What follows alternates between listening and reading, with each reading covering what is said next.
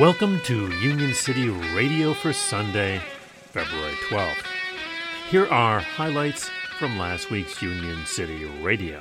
You might expect union busting at places like Amazon or Starbucks, but Defenders of Wildlife is a 501c3 nonprofit that's relying exclusively on donor dollars to hire firms like Littler Mendelson, um, which are costing, you know, a minimum of $500 an hour that's Erica Prather, one of the organizers of a union at Defenders of Wildlife, on last week's Your Rights at Work show.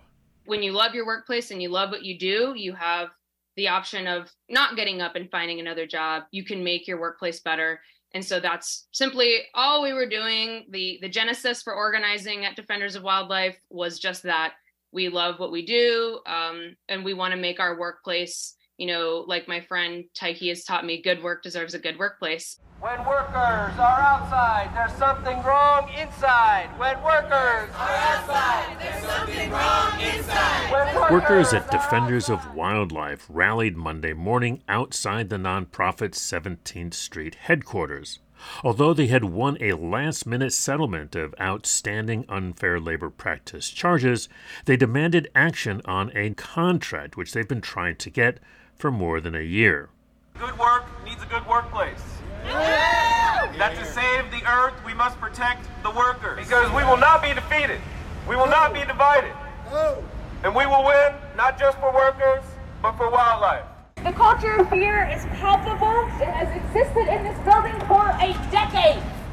That's Erica Prather, one of the organizers of a union at Defenders of Wildlife at Tuesday morning's rally outside the nonprofit on 17th Street. This is the first time that workers have been able to stand out together and say, enough is enough. Enough is enough. We're sick of losing people. We're sick of being seen as the enemy. We are not the enemy. So I came up with a little chant to address the culture of fear. Fear is icky. They can't touch me. Fear is icky. They can't touch me. Fear is icky. They can't touch me. You guys are awesome. Two organizing wins today. Graduate students across three Johns Hopkins University campuses have voted to unionize. The election, held in late January, was organized by Teachers and Researchers United, which is affiliated with United Electrical Radio and Machine Workers, or UE. And educational professionals at the Maryland School for the Deaf have resoundingly chosen to unionize. Faculty and staff voted 159 to 2 to join the American Federation of Teachers. Union produce, anyone? Workers at area farmers markets have voted to join UFCW Local 400.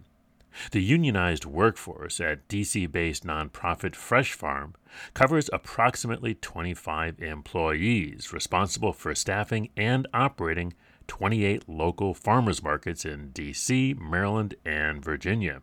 The workers said they're looking forward to negotiating their first union contract with the same energy, unity, and camaraderie that made our union possible in the first place. Highlights from last week's Union City Radio available on your favorite podcast app. For this week's labor calendar, dclabor.org, click on calendar.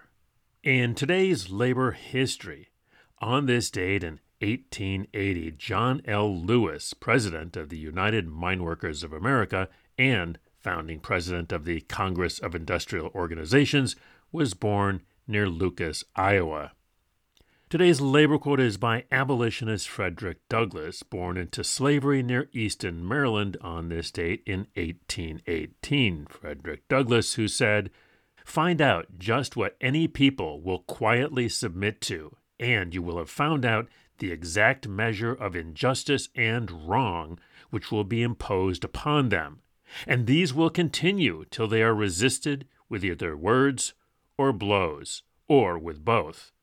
The limits of tyrants are prescribed by the endurance of those whom they oppress. Union, Union City Radio is supported by our friends at Union Plus. You can find out more at unionplus.org. This has been Chris Garlock. See you on the line.